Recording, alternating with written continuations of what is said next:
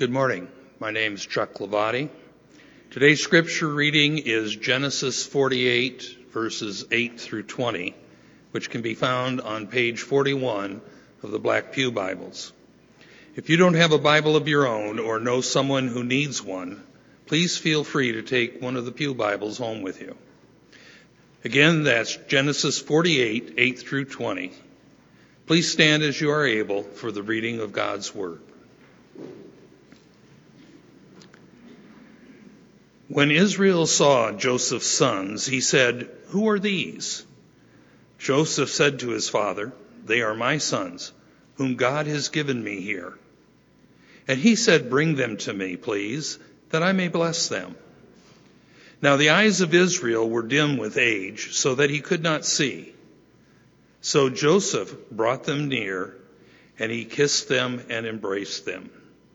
And Israel said to Joseph, I never expected to see your face, and behold, God has let me see your offspring also. Then Joseph removed them from his knees, and he bowed himself with his face to the earth. And Joseph took them both, Ephraim in his right hand toward Israel's left hand, and Manasseh in his left hand toward Israel's right hand, and brought them near him and Israel stretched out his right hand and laid it on the head of Ephraim, who was the younger, and his left hand on the head of Manasseh, crossing his hands, for Manasseh was the firstborn. And he blessed Joseph and said, The God before whom my fathers Abraham and Isaac walked, the God who has been my shepherd all my life long to this day, the angel who has redeemed me from all evil. Bless the boys. And in them let my name be carried on, and the name of my fathers, Abraham and Isaac. And let them grow into a multitude in the midst of the earth. When Joseph saw that his father laid his right hand on the head of Ephraim, it displeased him and he took his father's hand to move it from Ephraim's head to Manasseh's head. And Joseph said to his father, Not this way, my father. Since this one is the firstborn, put your right hand on his head. But his father refused and said, I know, my son, I know. He also shall become a people, and he also shall be great. Nevertheless, his younger brother shall be greater than he and his offspring shall become a multitude of nations. So he blessed them that day, saying, By you Israel will pronounce blessings, saying, God make you as Ephraim and as Manasseh. Thus he put Ephraim before Manasseh. The word of the Lord.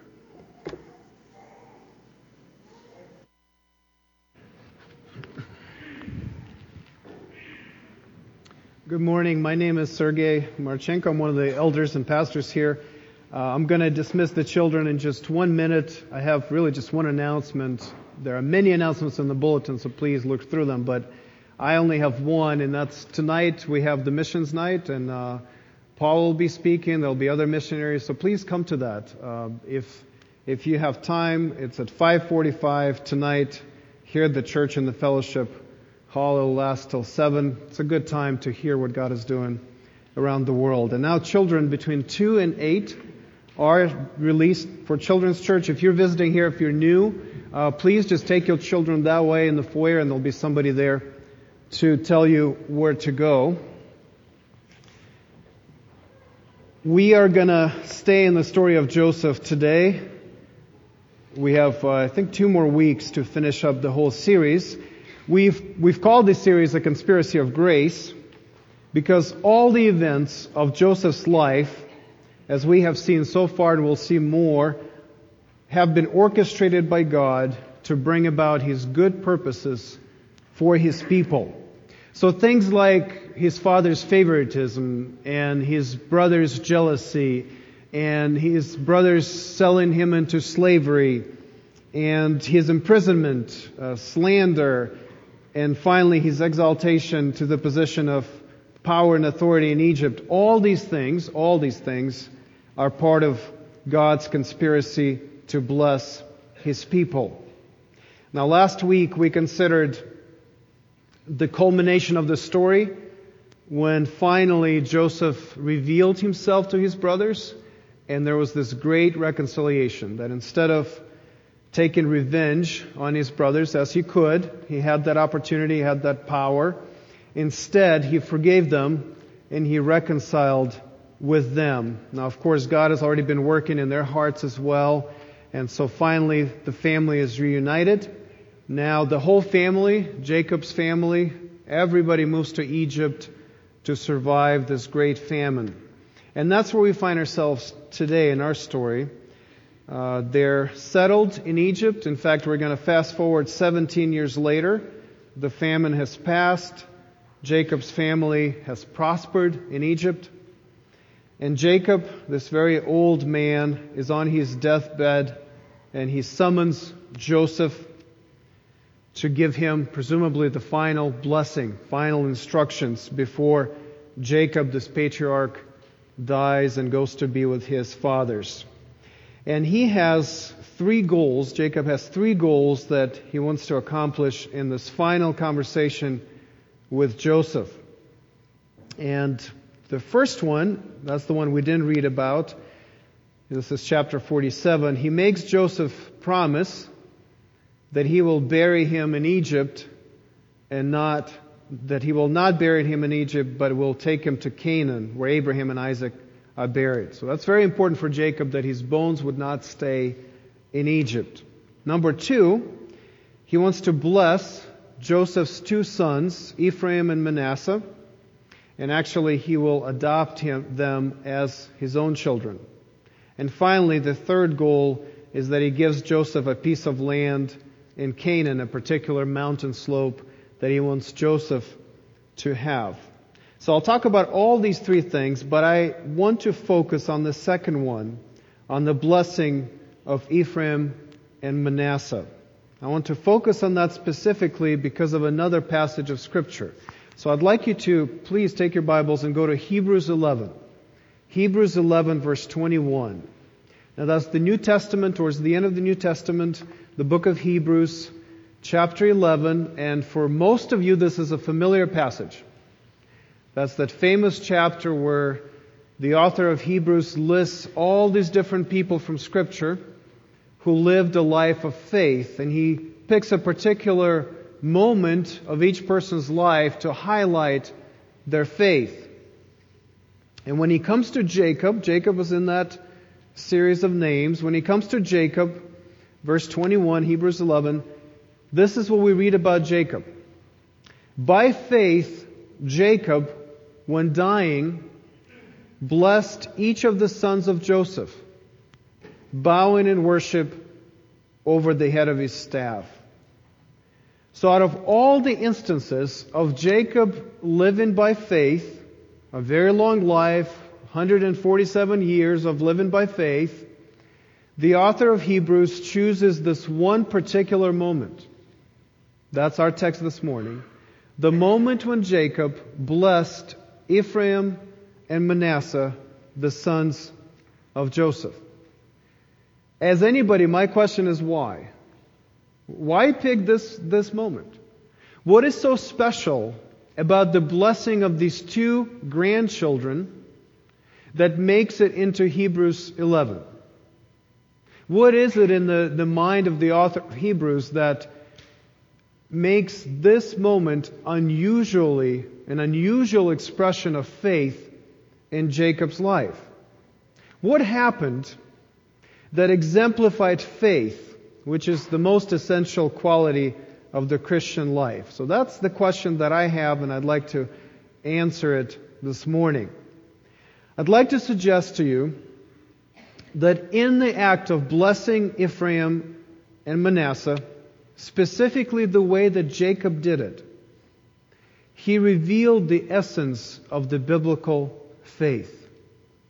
Jacob shows us what a life with God is based on.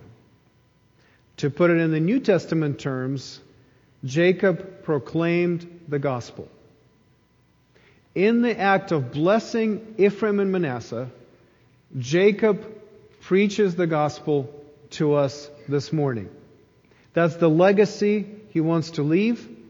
And so let me show you three essential elements of the Christian gospel, of the Christian faith, that we find in Jacob's words and actions. So my outline is simple. It's three points. Number one, we see the disillusionment with the world. Number two, the delight in grace. And number three, the desire for Christ. That is the gospel, and I'll show you how it all fits together. Disillusionment with the world, delight in grace, and desire for Christ.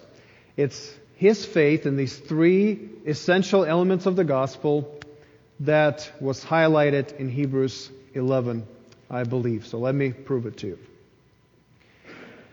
Verses 3 and 4. Please turn there in, this is Genesis 48, verses 3 and 4. Jacob is recalling his own experience with God, God meeting him at Bethel, or also called Luz, where God renews his covenant promises to his family, makes them specifically to Jacob. And he promises two things to Jacob. God says, I will multiply you, you will become this great nation, you'll have many descendants. And secondly, you will have this land. I will give you this land for your possession, so your family will be in this land, the land of Canaan. Now, this is what he remembers, and this is why he wants to bless Joseph. And in the way Jacob blesses Joseph, we see how Canaan and Egypt are set against each other.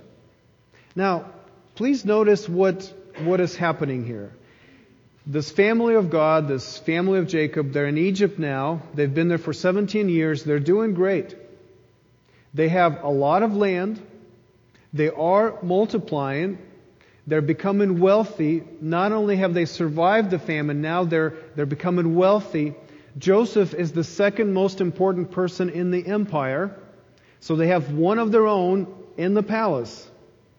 Things could not have gone better in Egypt for them. And yet, notice how many times Jacob is going to point to Canaan in his blessing. He does not want Joseph to get too comfortable in Egypt. Now, Joseph has achieved immeasurably more in Egypt than Jacob achieved in Canaan. And yet, Jacob wants Joseph to remember that their home is in Canaan. Now, just notice how many times he points back to Canaan. For example, in Genesis 47, 29 through 31, Jacob makes Joseph swear to him that he will bury him in Canaan, where Abraham and Isaac are buried. So he, Jacob does not want to stay in Egypt. He doesn't want his bones to stay in Egypt. So he makes Joseph promise to take his body and to bury it in Canaan. Secondly, in Genesis 48 verse 5, Jacob adopts Ephraim and Manasseh as his own children. This is a legal adoption ceremony. The way he speaks, the way he puts them on his knees, what he does is he adopts legally these two children as his own children. So now, instead of Joseph, he has these two new children, and thus they get inheritance in the land of Canaan. So now Ephraim and Manasseh are going to be two extra tribes in Israel. So you may remember when Israel leaves Egypt, this is years, years later, and they come to Canaan to conquer Canaan as God has promised them. Each tribe was allotted a particular portion of the land. So Judah got a piece of land, Benjamin got a piece of land, you got Reuben and Levi and all those brothers, there were 12, right? They got a piece of land except for Levi, who were supposed to serve the Lord without the land. But instead of Joseph, it's Ephraim that gets land and Manasseh that get land. They function as tribes because they've been legally adopted into Jacob's family. Now that's second. So he adopts them and gives them inheritance in Canaan. Thirdly, in Genesis 48 verse 7, Jacob reminds Joseph that his mother Rachel is buried in Canaan as well. And finally, Genesis 48:22, Jacob gives an additional piece of land in Canaan to Joseph. Now, they're doing great in Egypt. why talk so much about Canaan and try to connect Joseph so closely to Canaan? That's because Jacob does not want Joseph to think of Egypt as his real home. He does not want him to get too comfortable in Egypt and forget about God's covenant promises to his people. Now, yes, the family is prospering, yes. Yes, the family is multiplying. Yes, they have survived the famine by moving to Egypt. And yes, we can even say with full assurance that it was God who moved them to Egypt so they can survive and prosper. But God's promises are connected to Canaan. They're not connected to Egypt, even though it looks like they have even more blessings now than they had in Canaan. Those are not promises being fulfilled. Those are just extra blessings that, blessings that come at that time. So Jacob is warning Joseph about getting too comfortable in Egypt and encourages him to keep looking to Canaan as the place where the family is supposed to flourish. Now, Jacob isn't just talking about regional preferences. It's not like he really just enjoyed living in Canaan.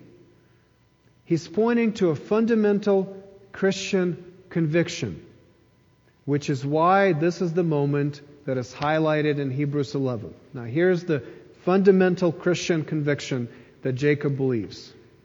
He believes that the world is bankrupt and it cannot be trusted. Egypt, that represents the world in Scripture, is not to be trusted. So he wants to impress it on Joseph that even though things are going well and God is blessing them in Egypt, this is not their home and they cannot trust it. They cannot stay there. They need to be thinking about Canaan, planning to return to Canaan because that's in Canaan that God's promises are being fulfilled. Now, here's what I mean by the world. So let me describe this. The world is a system that claims that happiness is achieved by the human pursuit of pleasure, power, and possessions. The world is a system that claims that happiness is achieved by the human pursuit of pleasure, power, and possessions. And you say, where did you come up with such a detailed definition of the world? So I will direct you to 1 John chapter 2 verse 16. 1 John 2:16. For all that is in the world, the desires of the flesh, the desires of the eyes, and pride of life is not from the Father, but is from the world. This is how Scripture defines the world. The desires of the flesh, the desires of the eyes, and pride of life. The desires of the flesh, that's pleasure. The desires of the eyes, that's possessions. And pride of life, that's power. That's the world.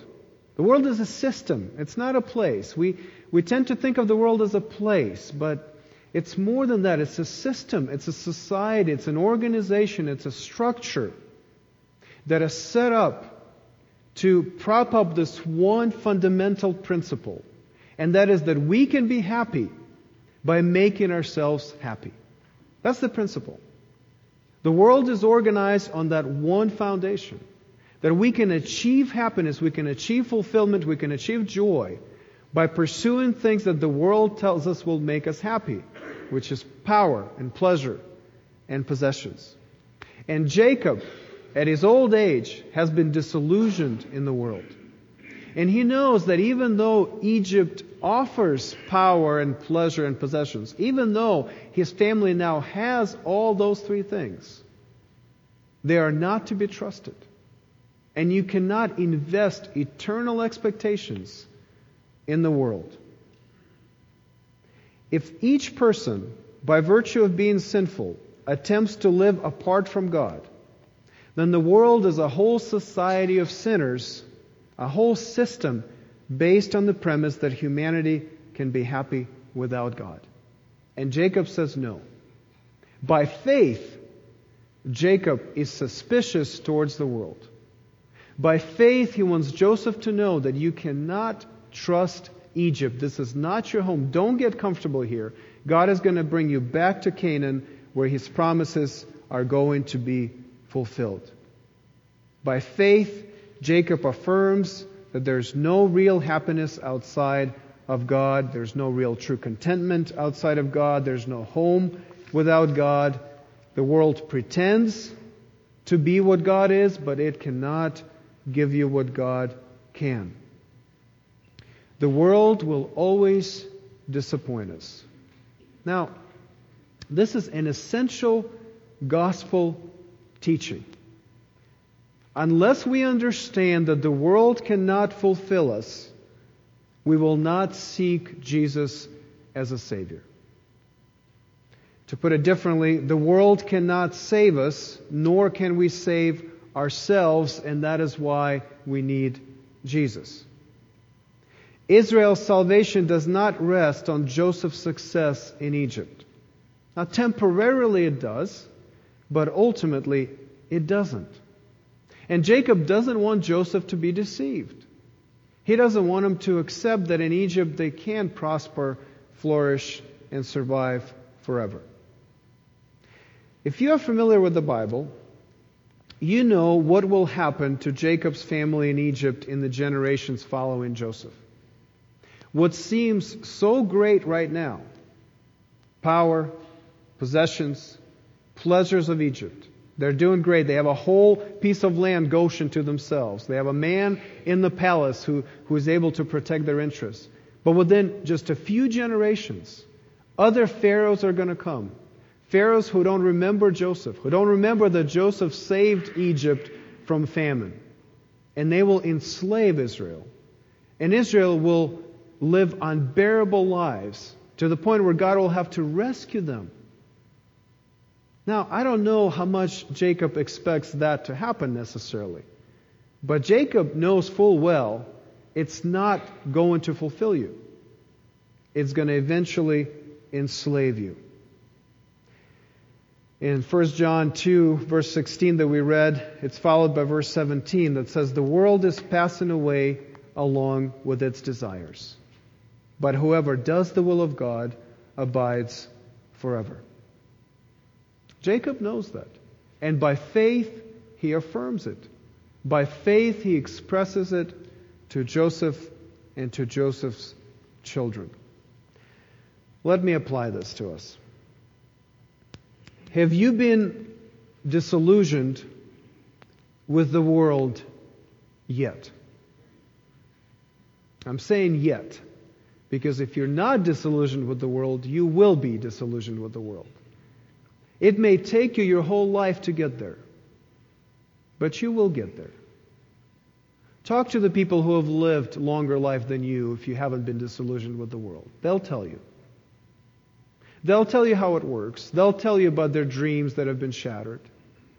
They'll tell you about unexpected things that have happened to them that have completely turned the course of their lives around. They'll tell you that they, they used to hope for certain things to work out in a certain way. They used to trust certain promises, and now they no longer do that because their experience have showed that it doesn't work that way. The world cannot be trusted. The world cannot deliver on the promises it makes to us. This is an essential part of being a Christian is distrusting the world. My question to you is Are you still trying to find fulfillment through what the world promises? The world is not big enough to satisfy you. That's what the gospel is telling us. You can't trust it because it's not big enough for you. The only thing, maybe the only spiritual truth we can learn from the James Bond franchise is that the world is not enough. I was looking for one truth to pull out. I found one. The world isn't enough. It's not big enough. It can't satisfy you. Augustine said that we have been created for God. He's made us for Himself, and our hearts are restless until we find our rest in Him. There's no rest in the world for us. It's not made to give us rest. If you are a Christian that is feeling the pull of the world, as some of us are, as Joseph did, Joseph was more of an Egyptian at this point than he was a Hebrew. He's assimilated. So if you are like Joseph, that's feeling that pull towards the world, that's listening to the promises of the world, where the pleasures are offered to you, possessions are offered to you, power is offered to you, and you're saying, that, that looks good, that sounds good, maybe it'll work. Let me give you three disciplines you can incorporate into your life right now to combat, to battle against the pull of the world. Number one, fast. Fast. By fasting, you keep in check the desires of the flesh. Did you expect maybe a secret teaching here or some special revelation? No, just stop eating food. That's my advice. Don't eat as much. Don't watch as much TV. Put those desires under control. And for God's sake, say, I will not eat today. I will skip this meal because I don't trust my flesh. And I don't want to believe that through my flesh I could be satisfied. And so you say, I'm going to seek God. I'm going to look to Canaan today, not to Egypt, for my satisfaction. Fast and keep in check the desires of the flesh. Number two, give. Give your money away. That's how you will keep in check the desires of your eyes, the possessions. Give. Give your money to other people. Give your money to the church. Give your money to the missionaries. Give your money to the poor. And by doing that, what you're saying is, I don't trust the world. Because the world tells me if I have more money, I will be happier. But the gospel tells me it's not about money. So I will give my money away so that I will keep in check the desires of my eyes. So I won't buy everything I want. I will deliberately limit myself even more than I have to. I'm not talking about I can't, I don't have money to buy something I want. I'm talking about I have money to buy what I want and I'm not going to do it. Give that money away.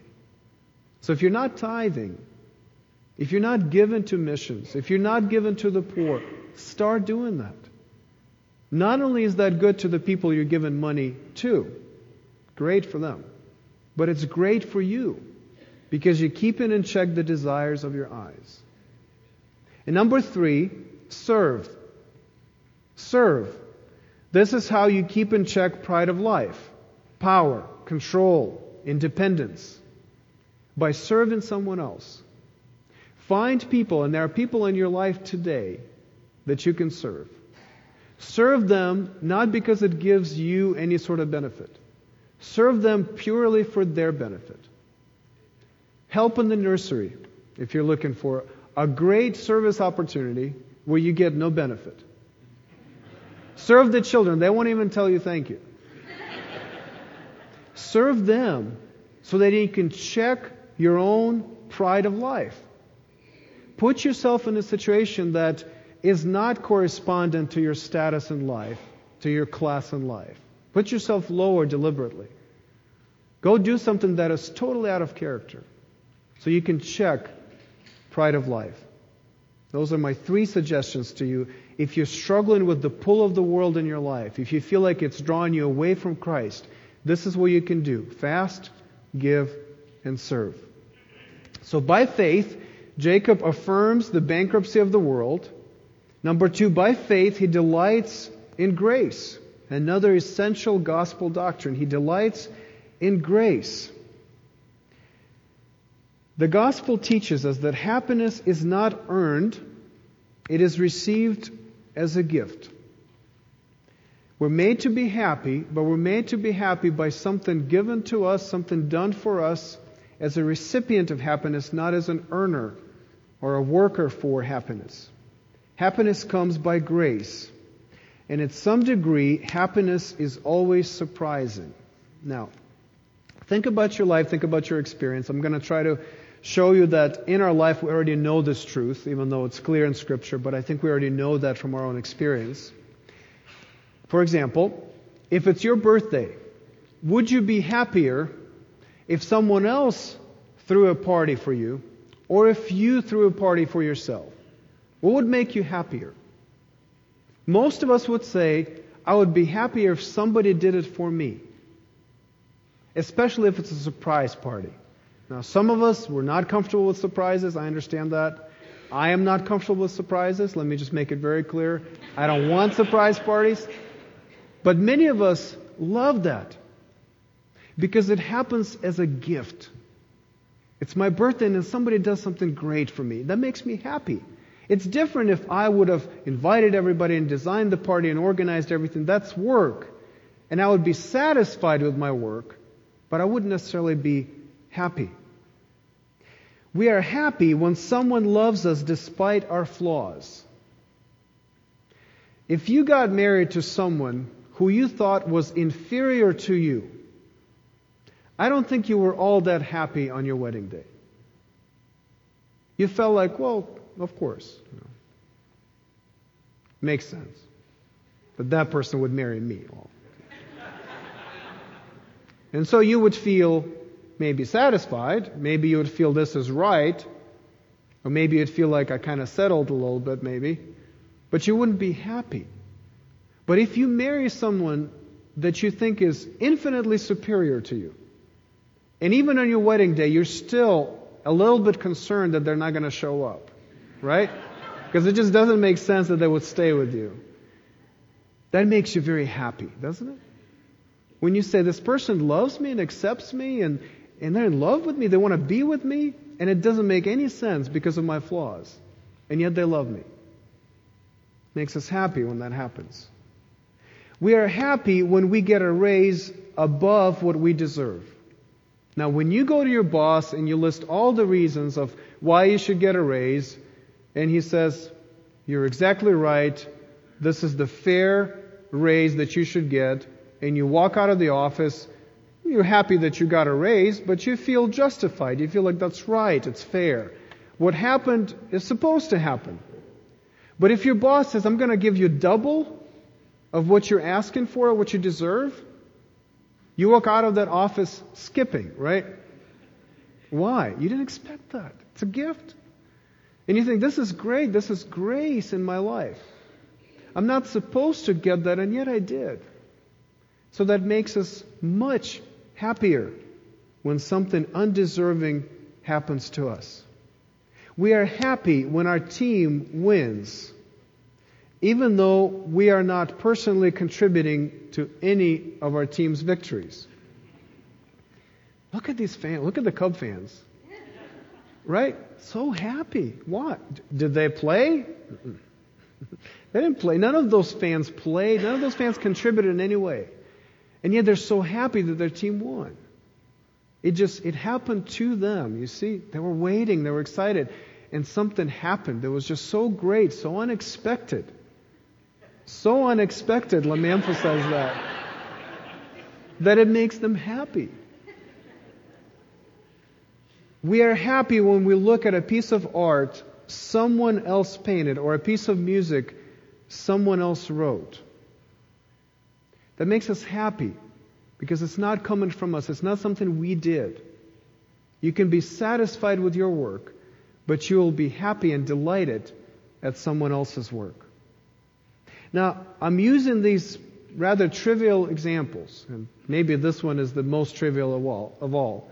When you go shopping, right, and something you want is on sale, that makes your day, right? Why? Because you feel like you got something you don't deserve. Right? It's grace. Grace came into your life. It makes you happy. If you go something and you get a fair price, that doesn't make you happy. You just feel good about it. But if you get it on sale, or if you get an extra something, that makes you happy. Now, these are trivial examples, but I, am using them to show you that we all want grace in our lives and we all are happy when grace happens to us. Because that is how we're designed. We're not designed to pursue happiness through works. We're not designed to pursue happiness through achievement, as the world tells us. The world tells us, do this and you will get that. But God says, let me just give you that to make you happy. And so we are happy when gifts comes into, come into our lives, when good things happen when we don't deserve it, when things happen to us that we could not even imagine. That's grace. And so we already know that from our experience, and we know that from Scripture that Jesus gives His grace to us, and we are happy about that. Now, here's how we see Jacob delighting in grace. This is the curious part of this passage. Uh, now, you may know that Jacob was a trickster. Did you know that Jacob was a trickster? He tricked his older brother into giving him the birthright, then he tricked his dad into blessing him as a firstborn. And this is the old trickster's final trick. I think it pleased Jacob a little that he was able to do that. I think when he crossed his arms, I think he was smiling a little.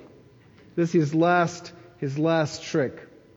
When he blesses Ephraim and Manasseh, he crosses his hands and he places his right hand on Ephraim and his left hand on Manasseh.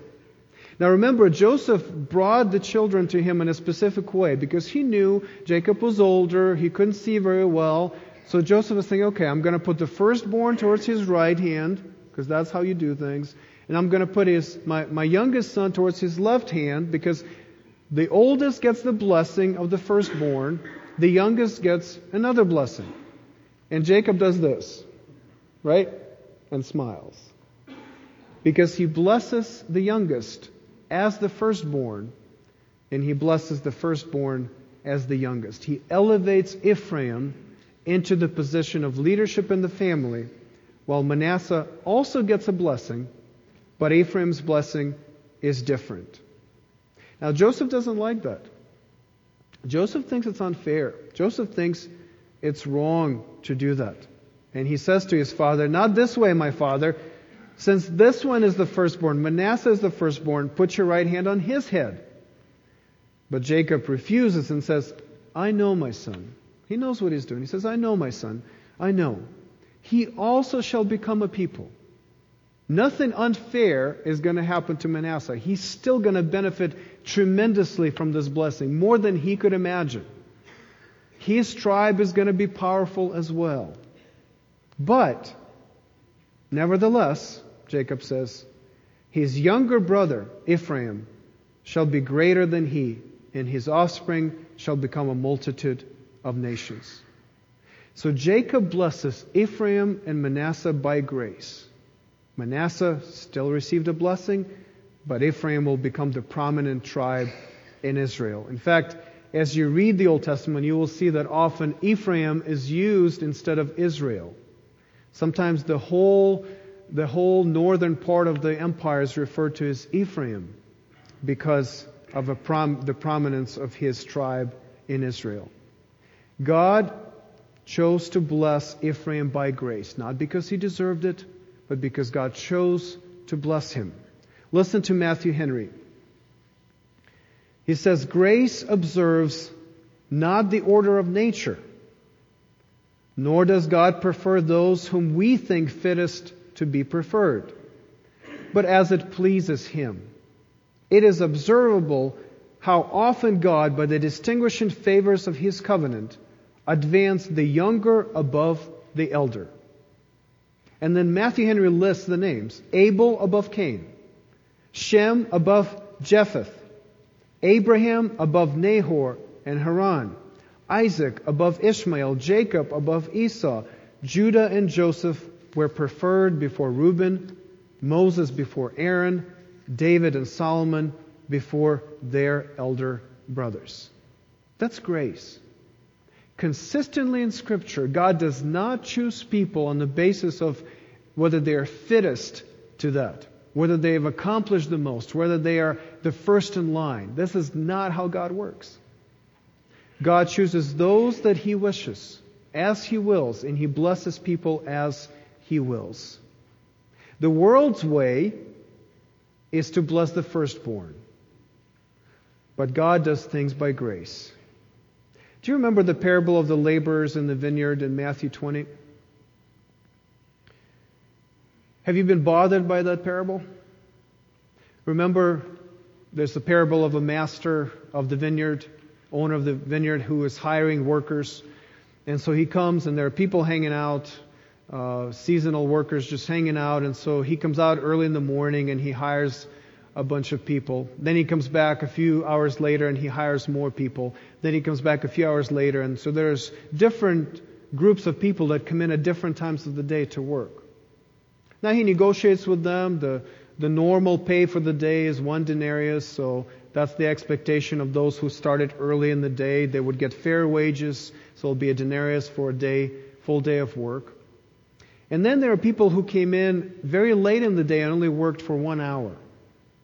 So all these different people, right? Matthew, this is in Matthew 20.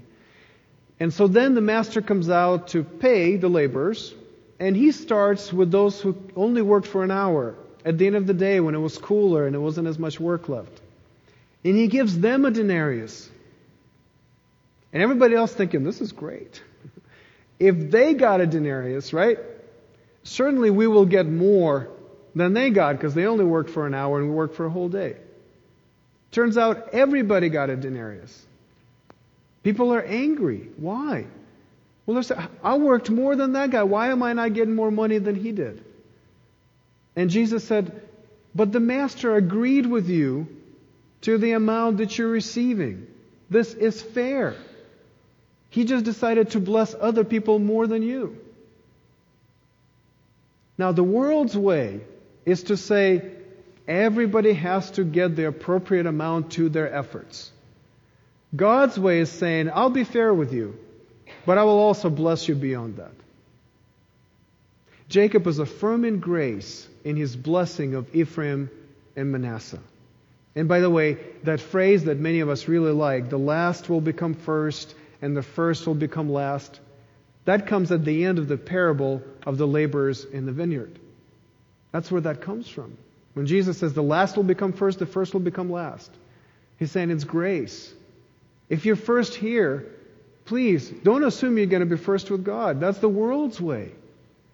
If you're last here, don't assume you're going to be last with God. It's the world's way. God is going to bless us by grace. So have you come to grips with this idea of grace?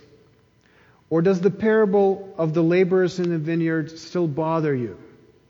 Well, you read it and you're like, there's got to be a better explanation than that. It's, surely it doesn't say what I think it says that God would just bless someone who worked less than the other person. Friends, that is exactly what it's saying. God gives all of us gifts that we don't deserve. Yes, He's a just and fair God. He's not going to treat anybody unfairly. But He will bless many beyond what we expect because He's a God of grace. And every one of us has things in our lives that we absolutely do not deserve. That we cannot connect with any accomplishments or any effort or any smarts that we have. It's just been given to us by God. So, my question is have you come to grips with this idea of grace? You see, grace isn't something extra given to those who already deserve it. It's not a bonus for the hardworking people. How many people at church this morning, Christians at Christian churches, who believe that grace is just a little bit extra that we need? We pretty much got it all together, but we need just a little bit extra to get to God, and so He gives it to us. So, you know, if you got your life together, repented of your sins, you figured out your dysfunction, you, you, you brought some healing to yourself, then God will get you the rest of the way. So many Christians believe that, and it is absolutely wrong. That is not at all what Scripture teaches. Jesus doesn't come to the healthy and says, Let me just give you some vitamins so you feel even more healthy. No, no, no. He comes to the sick. He says, Let me heal you completely. He comes to the dead and he says, I'm going to raise you back to life. That's grace. And so none of us can ever complain that someone else got more than we did. God can do whatever He wants. The fact that you're noticing that these gifts are happening is grace in and of itself. So rejoice that God has been gracious to you. And rejoice that other people have experienced God's grace too, to whatever degree. Ephraim was not supposed to become the firstborn but God made him by grace, no other reason. Listen to 1 Corinthians 1 26 through 31, in case you think this is maybe an Old Testament teaching. 1 Corinthians 1 26 through 31. Paul says to the Corinthian church, Consider your calling, brothers. Not many of you were wise according to worldly standards. Not many were powerful. Not many were of noble birth. But God chose what is foolish in the world to shame the wise. God chose what is weak in the world to shame the strong. God chose what is low and despised in the world, even things that are not, to bring to nothing things that are, so that no human being might boast in the presence of God. And because of him, you are in Christ Jesus, who became to us wisdom from God, righteousness and sanctification and redemption, so that, as it is written, let the one who boasts boast in the Lord. If you can boast in anything but the Lord, let me respectfully suggest that you need to further consider the doctrine of grace. If you think you have brought anything to the table, you need to consider what grace is really about. There is nothing in us that demands that God would save us or bless us in any way. We are sinners who have organized our whole lives to avoid Him and to resist Him. And God saves some of us. And God blesses us. Even in our sinful state, God blesses us. He comes and He saves us. Jesus becomes wisdom. He becomes righteousness. He becomes sanctification. Not because we make Him, not because we are wisdom or righteousness or sanctification. It's happening to us from outside because God has decided to bless us. Some of you may say, Yeah, but I have faith. Isn't that something? Okay. Why do you have faith and your neighbor doesn't have faith? Why do you have faith and your sibling who grew up with you in the same Christian family, going to the same Christian church, reading the same Christian books, doesn't have faith? Can you really boast in that? Can you really claim it as your own accomplishment in any way? I can't. I can't. I don't know why God chose me. I don't know why I believed. I cannot explain that in human terms. There's no reason why the gospel should appeal to me when I was converted. I don't bring anything to the table. God was just gracious, and He saved me, and He saved you. Grace is the answer. Now, I've deliberately pointed to the delight in grace. Not, we can talk about the doctrine of grace as we have, but, but the doctrine of grace brings joy into our lives. Remember, I said that the world tells you you can be happy by the pursuit of these things pleasure and power and possessions. The world tells you you can achieve happiness. But grace tells you you can be happy because God can make you happy by what He gives you, by what He does for you, by what He does on your behalf. Grace makes us happy. Do you know how I know that? I have never met a happy legalist. Have you? Have you met a happy legalist? A joyful legalist? You ever seen one? They're miserable people. Do you know why? Even though they've placed it in the religious context, but they are still operating under the world's direction. They still believe that if I do this, if I achieve this, if I get this, if I acquire that, then finally God will make me happy. And the gospel says, it is totally upside down. God makes you happy because He gives you something. God blesses you with grace, and that is what makes you happy. Just like going to the store and getting something on sale, just like getting married to somebody you know is so much above your league, right? It's not, she's, she's not in my league. And that makes you happy. Why? Something happened to you. A gift has been given to you. That's what makes us happy. Grace makes us happy. There are no happy legalists. Now, finally, we're coming to the conclusion of this message.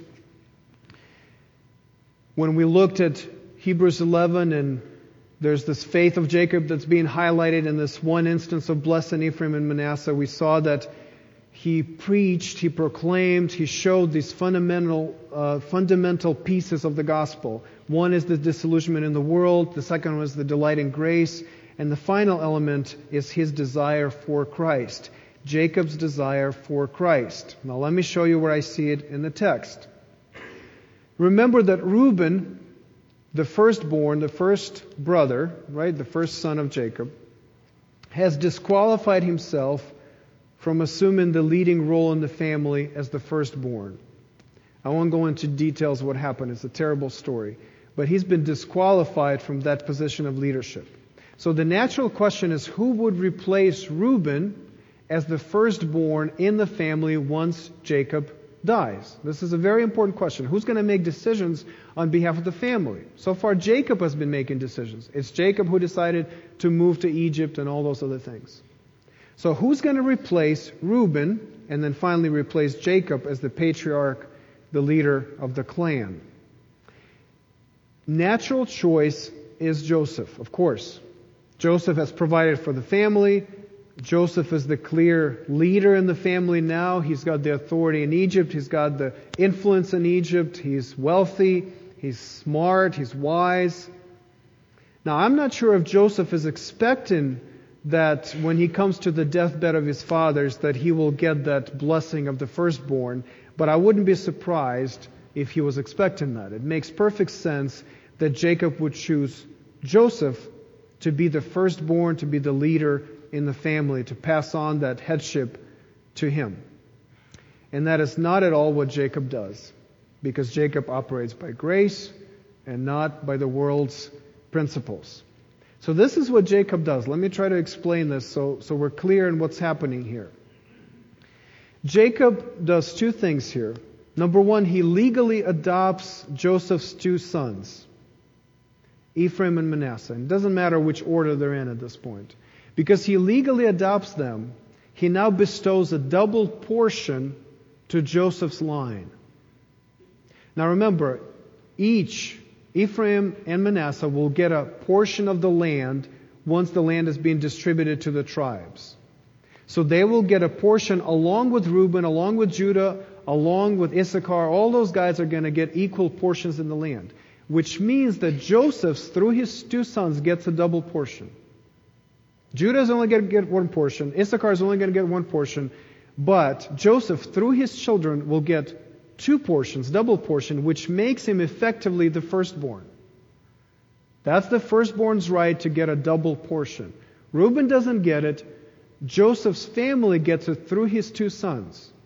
Now, if Jacob would have just said, Joseph, you're the firstborn, you get the double portion, everything would have made sense. But here's what he does. He gives him the double portion through his sons, but then he effectively removes Joseph's name from the future of Israel. There's no tribe that bears Joseph's name.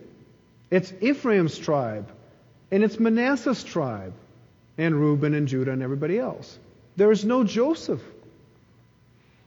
So, this leader, this natural leader of the family, who has all reasons in the world to expect that he would be the firstborn, he would be the head of the family, because he has actually rescued his family from famine. He has actually physically saved them. His name is now erased from the future history of Israel. This is remarkable. He gives them the double portion, but he removes his name. There's no longer a tribe of Joseph from this point on. There used to be a tribe of Joseph, and now no more. Now listen to one commentator. This is uh, Rusty Reno. I don't know how many commentators you know with the first name Rusty, but that's one. Rusty Reno. He goes by R.R. Reno for the obvious reasons. Okay.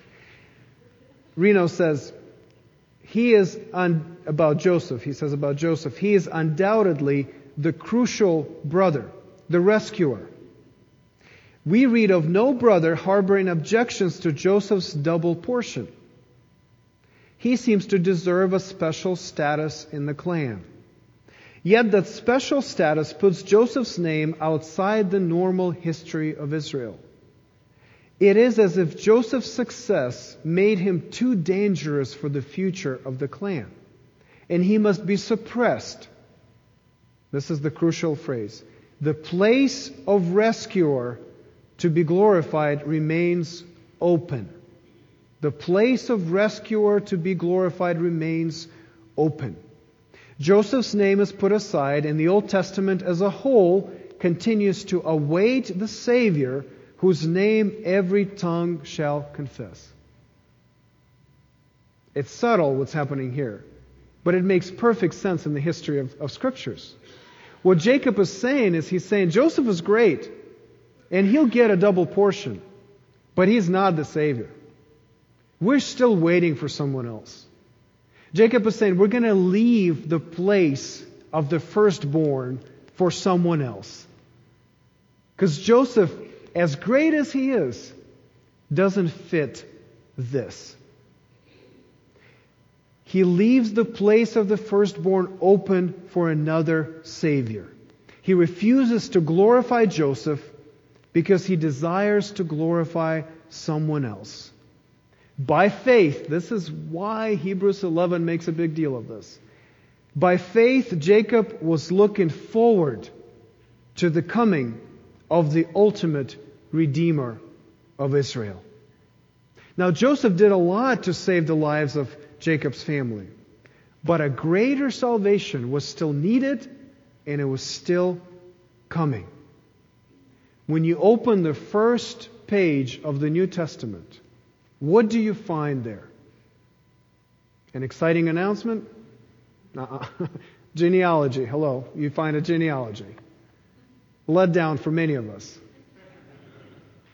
Why? Because it's going to tell us about the firstborn in Jacob's family. It's going to tell us who Jesus is, which family he comes from, why it's so important to put him in the context of the family of God through the centuries. Jesus came from the royal line of David, from the tribe of Judah, which by then is the only tribe which maintains their allegiance to the God of Israel. Jesus is called the Lion of Judah, but he is also the Lamb that is slain for all God's people. And so Jesus comes, this is years, years, years later. Jesus comes and assumes the leadership as the rescuer king in the family of Jacob. Well, Joseph prefigured, what he Joseph pointed to, now Jesus has fulfilled.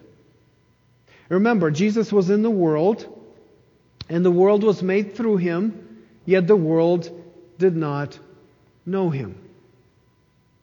Joseph wrestled with Egypt and assimilated. But Jesus came into the world and was rejected by the world.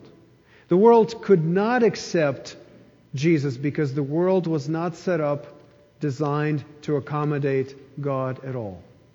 So when Jesus was put to death on the cross outside of Jerusalem in the land of Canaan, the world was once and for all exposed as bankrupt and unable to fulfill us.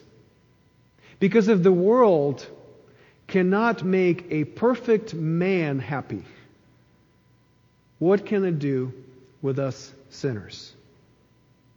So the firstborn of all creation, Jesus, the one who has authority to rule over all creation, was rejected and murdered by his creation, thus showing the true nature of the human system. Do you need any more evidence that the world is not going to fulfill you? The world crucified Jesus. Our system, the system that is based on this assumption that we can achieve happiness through our accomplishments, failed Jesus, who has accomplished the most of anybody. The world cannot contain Jesus. But when Jesus rose from the dead, he gave grace to all who would accept him by faith. He offers life to the slaves of death. He offers forgiveness to the slaves of guilt. He offers freedom to those who have been enslaved by the world. which is why Jesus is called the firstborn from the dead. We're all following him. Finally, the rescuer king has come. It wasn't Joseph. It's Jesus. And Jacob left room for him. And now Jesus has come. The firstborn of creation, the firstborn from the dead. And now he has started the church of the firstborn. Do you see how all those themes fit together? Jesus who died because the world crushed him. Jesus who rose from the dead to give us grace. Now it's the same Jesus who says, I've started this new structure, this new organization, this new system that will operate on the principles of grace and not on the principles of the world. And every child of God will find his or her place in this new community, in this new family of God, where Jesus is the leader of the clan, where Jesus is the firstborn ruling over his creation from the right hand of the Father. Are you part of God's family? Have you been adopted into his family through the leadership and sacrifice and victory of the firstborn Jesus? Have you been disillusioned with the world? And are you now delighting in grace? And is Jesus your desire? As we come to the Lord's table, I'd like to take you back to where we started this morning, Hebrews 11:21. By faith, Jacob, when dying, blessed each of the sons of Joseph, bowing in worship over the head of his staff. So after he proclaimed the gospel, the bankruptcy of the world, the primacy of grace, the desire for a Savior, after he did that, what did he do next? He worshiped. He worshiped. What is there left to do for us but to worship Him who frees us from the world by His incredible free grace? That is what happens at the table. If you're a believer, come to the table in worship.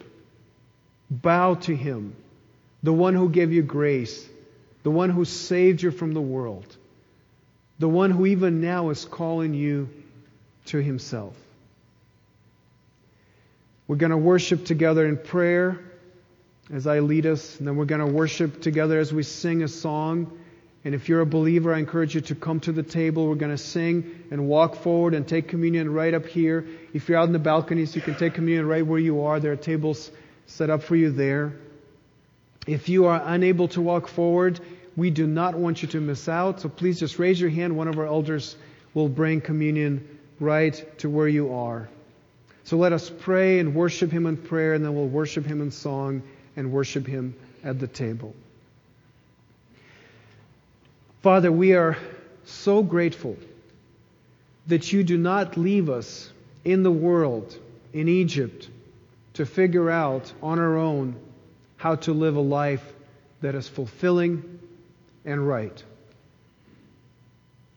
In fact, we are grateful that you have told us that it is impossible to live a life that is happy and right outside of you, apart from you. Lord, we are grateful that you are the kind of God that not only created us, but also wants to redeem us because we are sinners. And we confess and we repent that for many of us, we do still try to find fulfillment in the pleasures, possessions, and power that the world promises. Lord, I pray that you would utterly disillusion us in the world. And even as I pray that, I am scared to pray that because I know that that kind of stuff happens, that kind of realization comes in the midst of suffering. And yet I am compelled to pray that you would put us in difficult situations so we would be disillusioned in the world because unless we are disillusioned in the world, we cannot understand and experience grace. So even suffering becomes your grace to us. So, Lord, I pray that you would do that. For those of us who still feel this tremendous towards the world, as if it can fulfill us, disillusion us of its promises. I pray too that you would help us understand and experience grace to a fuller extent. Lord, many of us, I am in their number, look down on others and feel as if we are superior to them because we have achieved more. Our lives are more ordered. We have more stuff. We make better decisions. We are more active. We're more religious. We have achieved higher degrees of Christian piety. All those things become reasons for us to judge others and to look down on them but that only betrays our and mine misunderstanding of grace. If I have brought nothing to the table, how can I look down on anyone else? How can I be envious of anyone else? If it is really by grace. So, Father, I pray that you would help us understand how grace works. And that as we understand, we will love you more, we will obey you better, we will love others more graciously, more sacrificially. That it will not be an excuse to sin more, as if grace would abound because we sin more. But that this will be a reason, a motivation, a justification for us to pursue a holy and righteous life. Not in our power, not for ourselves, but because of Jesus. May your Holy Spirit reveal these truths to us, not just to our minds, but to our hearts, and let our bodies respond in obedience. Father, I pray that as we come to your table and we confess our sins, we say we are sinners, we do seek satisfaction in the world, we don't understand grace, that we would find more grace. As we come to the table and as we take the bread into our mouth, as we take the cup to our lips, and as these elements get into our body, I pray that the gospel would get into our souls, that our faith would increase and be strengthened, so that someone else at some point in the future will be able to say, by faith, they came to the table of the Lord and took the bread and took the cup and bowed in worship before Jesus. The Lord Jesus, on the night when he was betrayed, took bread, and when he had given thanks, he broke it and said, This is my body, which is for you. Do this in remembrance of me. In the same way, also, he took the cup after supper saying, This cup is the new covenant in my blood. Do this as often as you drink it in remembrance of me. For as often as you eat this bread and drink the cup, you proclaim the Lord's death until he comes. Whoever therefore eats the bread or drinks the cup of the Lord in an unworthy manner will be guilty concerning the body and blood of the Lord. Let a person examine himself then, and so eat of the bread and drink of the cup. For anyone who eats and drinks without discerning the body eats and drinks judgment on himself. Let us do it by faith. Let us do it on the basis of grace. Let us not take it lightly. This is Jesus extending his grace to us. Let's do it together.